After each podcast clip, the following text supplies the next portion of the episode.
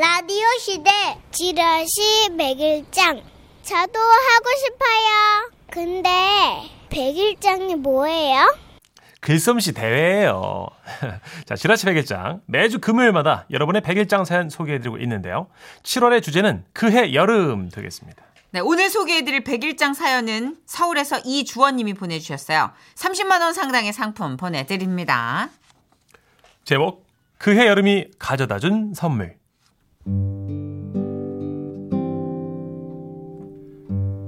군에 입대하고 불침범보다 더 견디기 어려웠던 것은 10개월이 넘도록 후임이 들어오지 않는다는 것이었다. 무엇인가 다른 희망을 붙잡으려고 안간힘을 쓰며 노력을 해봤지만 군대라는 특수성의 장벽을 넘는 건 쉽지 않았다. 상병이라는 계급장을 달고도 막내로 생활하던 어느 날 우연히 게시판에서 본 파병 모집 공고가 내 눈을 사로잡았다. 파병이라니. 말만 들어도 가슴이 두근두근거리고 심장 소리가 커졌다. 그동안 살아오면서 이토록 간절하게 무언가를 열망했던 때가 있었던가? 나는 무조건 한국을 떠나는 것만이 살 길이라는 결론을 내렸다. 파병? 아우, 얘 그거 위험한 거 아니야? 아니야, 엄마. 오히려 그냥 하는 군생활보다 편하대요. 그러니까 여기 파병 동의서에 사인만 좀 해줘요. 아휴, 너 괜히 엄마 병원비 때문에 일부러 이러는 거 아니야? 그게 어디 엄마의 병원비뿐이었을까? 군대 오기 전 아무리 알바를 하고 푼 돈을 모아도 등록금을 해결하기는 역부족이었다. 게다가 엄마의 노동만으로는 살림살이가 전혀 나아질 기미를 보이지 않았다. 그것은 제대 후에도 마찬가지일 것이 뻔했다.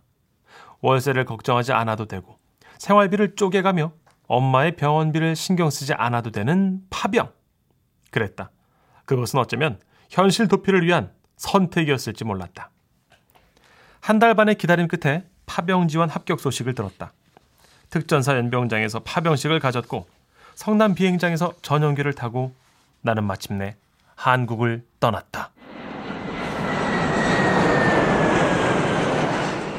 여름 한가운데를 날아 도착한 필리핀 타클로바는 한국의 여름과는 비교가 되지 않을 만큼 강한 무더위가 열기를 내뿜었다.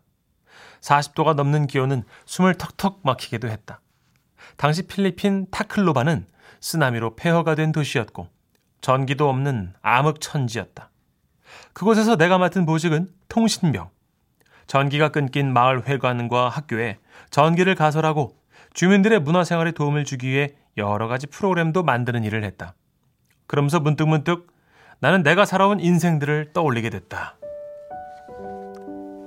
가난한 집안의 아들로 태어나 늘 궁색하게 살아온 지난 시간. 아들의 등록금을 마련하기 위해 돈을 꾸러다니다 들어오는 엄마에게 이유 없는 원망의 말들을 쏟아 부었던 나. 그때마다 엄마는 창백한 얼굴로 말씀하셨다. 미안하다, 우리 아들. 그래, 엄마를 원망해. 맘 편히 대학도 못 다니게 하고 엄마가 정말 미안해. 그리고 엄마는 돌아서 눈물을 닦으셨다. 가난과 답답한 현실, 나만 뒤처지는 것 같은 세상에 대한 원망이 나를 점점 부정적인 사람으로 만들고 있었다. 꼬리야, 꼬리야맨. 우리가 지나갈 때면 항상 손을 흔드는 필리핀 소년을 본다. 어릴 때부터 농사에 이골이 난 소년. 하지만 이 소년의 얼굴에선 부정적인 시선을 찾을 수가 없다. 그렇다면 나는 어떤 소년이었을까? 한국의 여름은 끝나가고 있었지만 필리핀은 여전히 열대의 뜨거운 열기가 지속되었다.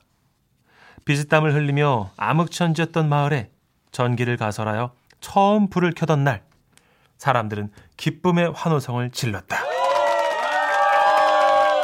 그리고 그 전기로 한국 영화를 보던 소년이 내게 다가왔다. 소년은 말했다. 소년도 나도 어설픈 영어였지만 해석해 보자면 이랬다. 한국말을 배우고 싶어요.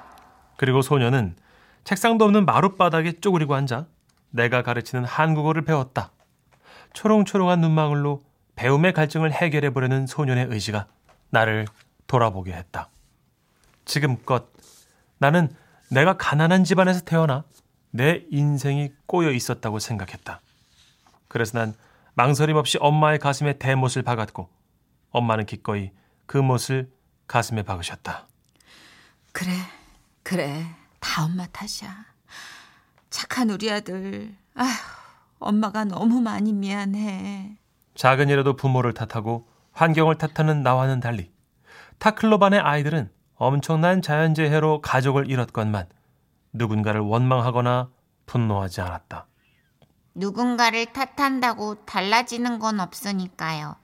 제가 아무리 음, 아무도 미워하지 않고 사는 걸 하늘로 가신 우리 엄마도 바랄 테니까요. 그리고 한국어를 한창 배우던 어느 날 소녀는 어설픈 발음으로 말했다. 나는 꿈을 믿어요. 소년보다 내가 더 가진 것이 많았을 터인데 소녀는 꿈을 노래하고 나는 절망을 노래했다. 그 사실을 알고 나니 나는 너무도 부끄러워서 고개를 들 수가 없었다. 마을 사람들은 타국에 와서 고생하는 우리에게 고맙다며 빵을 만들어 오기도 하고 손수 만든 작은 손지갑을 선물로 주기도 했다. 따뜻한 그들의 인정에 나는 그저 엄마에게 미안한 마음만 새록새록 커지고 있었다. 그래서 한국의 계절은 두 번이나 바뀌었지만 필리핀은 여전히 한여름 더위가 계속되었던 어느 날 나는 파병을 다녀온 후 처음으로 엄마에게 편지를 썼다. 그 편지에는 한 번도 해보지 못한 말, 사랑합니다 라는 말이 들어 있었다. 사랑하는 아들, 네 편지를 받고 엄마가 얼마나 울었는지 모른다. 엄마도 우리 아들 많이 사랑해. 부디 건강해야 한다. 내 편지에 얼마나 기뻐하셨을지 나는 알고 있다. 늘 원망만 퍼붓던 아들에게 듣는 사랑의 표현이라니. 처음엔 믿지 않으셨을지도 모르겠다. 나의 마음과 얼굴이 조금씩 밝아지듯이 잿더미로 폐허가 되었던 도시가 조금씩 변모하여 정리가 되고 사람들의 얼굴에도 환한 미소가 피어났다. 한국군을 향해 엄지를 들어 보이며 고맙다는 말을 아끼지 않는 필리핀 사람들. 나 역시 그들에게 엄지를 들어 화답했다. 내 인생의 감사와 고마움을 가르쳐 준 그해 여름 파병. 그 시간들이 내 삶을 얼마나 변화시키고 성장시켰는지 한국으로 돌아올 무렵에는 나는 더 이상 투정 많은 철부지 아들이 아니었다. 해마다 여름이 오면 파병을 위해 떠났던 그해 7월이 생각난다. 아라우 부대의 깃발이 내 삶의 등대처럼 불을 밝혀주던 그 시절. 절망에서도 희망을 노래하던 필리핀 소년의 그 맑은 눈동자를 나는 가슴 속에서 오래도록 기억할 것이다. 지금은 라디오 시대. 웃음이 묻어나는 편지. 아이고, 배야.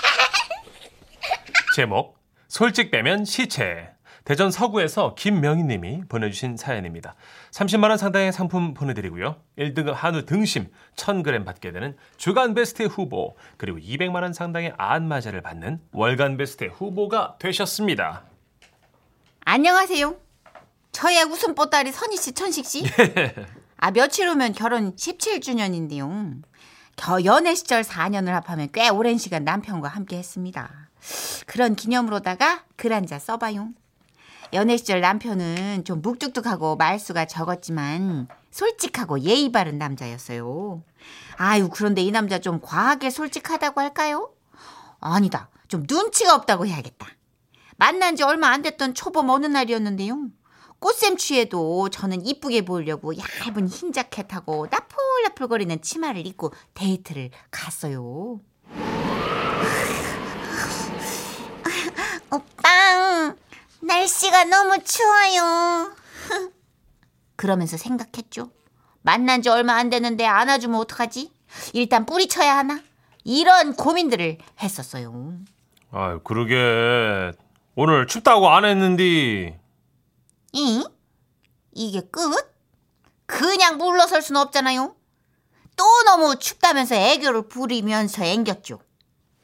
아, 오빠, 저녁 때니까 기온이 뚝 떨어졌어요. 그때 저희 남편 어땠는지 아세요? 본인이 입고 있던 점퍼, 지퍼를 목 끝까지 쳐 올, 아유, 올리더라고요. 아이고, 아이고, 추워라. 그러게, 아우, 나처럼 잠바를 입고 와도 이렇게 추운디. 아이고야, 원피스 입은 너는 얼마나 춥겠냐. 이씨. 데이트 내내 벌벌 떨었어요. 안아주진 않아도 옷이라도 좀 벗어줄 거라 기대를 했는데 김칫국이었나 봐요. 연애 초반이라 헤어지면 보고 싶고 헤어지면 또 보고 싶고 그럴 때잖아요. 그럴 때 전화 통화를 하는데도 이, 그래요. 저, 잘 들어갔고. 오빠, 저 보고 싶지 않아요? 흠, 난 또 보고 싶은데. 이, 그래요. 뭐, 보고 싶지. 어. 아이고, 시작한다. 아이고. 어이? 오빠 지금 뭐 하고 있어? 아우, 우리 나중에 전화하자. 응? 어이, 나 지금 가을 동화 봐. 아니 좀 그럴듯한 다른 변명도 있지 않아요? 중차대한 거? 아이씨 꼭 솔직하게 그 드라마 봐야 한다고 그러는 거예요? 아우, 가을 동화 얼마나 중차대한디.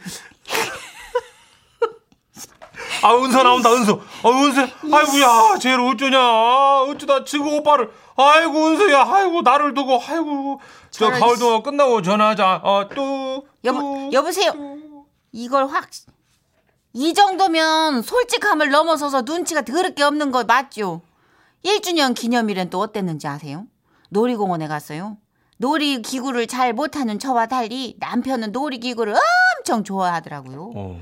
처음엔 저한테 맞춰준다고 꽃 구경하고 사진 찍고 그랬는데 점점 남편이 말수가 줄어들더라고요. 아, 꽃, 야, 어, 재밌겠네, 저. 어, 이쪽 꽃이 많이 폈네. 어. 이그 이그. 오빠, 놀이기구가 그렇게 타고 싶어요? 예? 그러면은 저짝 저거 한번 타고 와요. 아, 진짜? 응, 그래도 돼? 응. 그럼 나 저 바이킹 한 번만 탈게. 잉? 그리고 그렇게 바이킹을 타러 간 남편. 크, 세상 행복해 보이더라고요.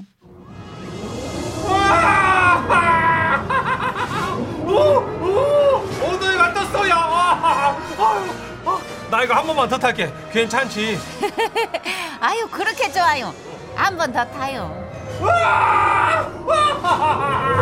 아유, 아, 다리가 딱 우들우들. 평일이라 사람이 없네. 평소에 이거 한 번 타려면 줄 엄청 기다려야 되는데. 아이고 시간이 아껴진 게 나 한 번 더 저기 슬쩍 저 탈. 그래요? 응. 한 번 더 타요. 어 그래요. 짜! 아이고, 아이고, 어 10번 타니까 더 재밌네. 아 근데 원래 바이킹 맨 뒤에 앉아야 되는데 계속 중간에만 탔네. 이거 마지막으로 진짜 한 번 그 더 타야겠는데. 그렇게 10번, 4번, 5번. 아이고. 아휴, 1주년 기념일에 여자친구 벤치에 앉혀놓고 지 혼자 바이킹을 다섯 번이나 탄 사람이요. 지 남편이. 눈치도 더럽게 없어. 아, 그때 내가 계속 이 사람을 만나야 되나 그런 참 중차대한 고민을 했던 것 같아요. 당시 대전에 있던 남편이 제가 있던 서울로 이사를 딱 오게 됐을 때도 마찬가지였어요. 이제는 장거리를 안 해도 된다는 사실에 엄청 기뻤거든요. 이제는 멀리 안 살아서 대자녀 그 고생도 안 해도 되고. 길이니까. 우리는 이제 매일매일 볼 수 있겠어요. 어, 나는 서울 올라가도 너 매일매일 안 볼 거요. 솔직히 뭐 말해서 좀 그렇잖여. 어떻게 사람이 매일 봐. 오빠, 시방 그런 얘기가 아니잖아요, 맥락이. 아니 솔직히 말해서 서울 가서 나도 적응하려면 시간이 좀 필요하고 또 일도 솔찬히 많고 아유 아무리 사랑해도 매일은 좀 부담스러워. 그때 던져버렸어야 됐어요, 그때. 그때. 저도 엄청나게 바빴거든요? 말이 그렇다는 거지, 진짜 매일 만나자는 얘기가 아니었잖아요. 우리 남편은요, 그렇게 솔직해도 너무 솔직한 말 때문에 사람을 빡빡 열받게 하더라고요. 아이고 근데 너무나 소름 돋는 게 뭔지 아세요? 예. 우리 딸도요, 지 아빠랑 똑같아요. 어, 딸 어린이집에서 책 읽어주는 엄마로 수업을 갔었어요. 애들이 저를 보고 그냥 엄청나게 막 그냥 이쁘다는 거예요. 어이구. 그래서 수업 끝나고 딸한테 "엄마 이쁘다고 해가지고 좋았냐? 이렇게 물었거든요. 그랬더니 엄마, 우리 반 애들은 다른 엄마들한테도 똑같이 예쁘다고 말해. 그리고 솔직히 라희네 엄마가 훨씬 예뻐. 아 너무 무서운 유전자요. 아, 그래도 뭐, 항상 사랑한다고 말해주는 남편하고, 솔직하지만 토끼같이 예쁜 내 딸.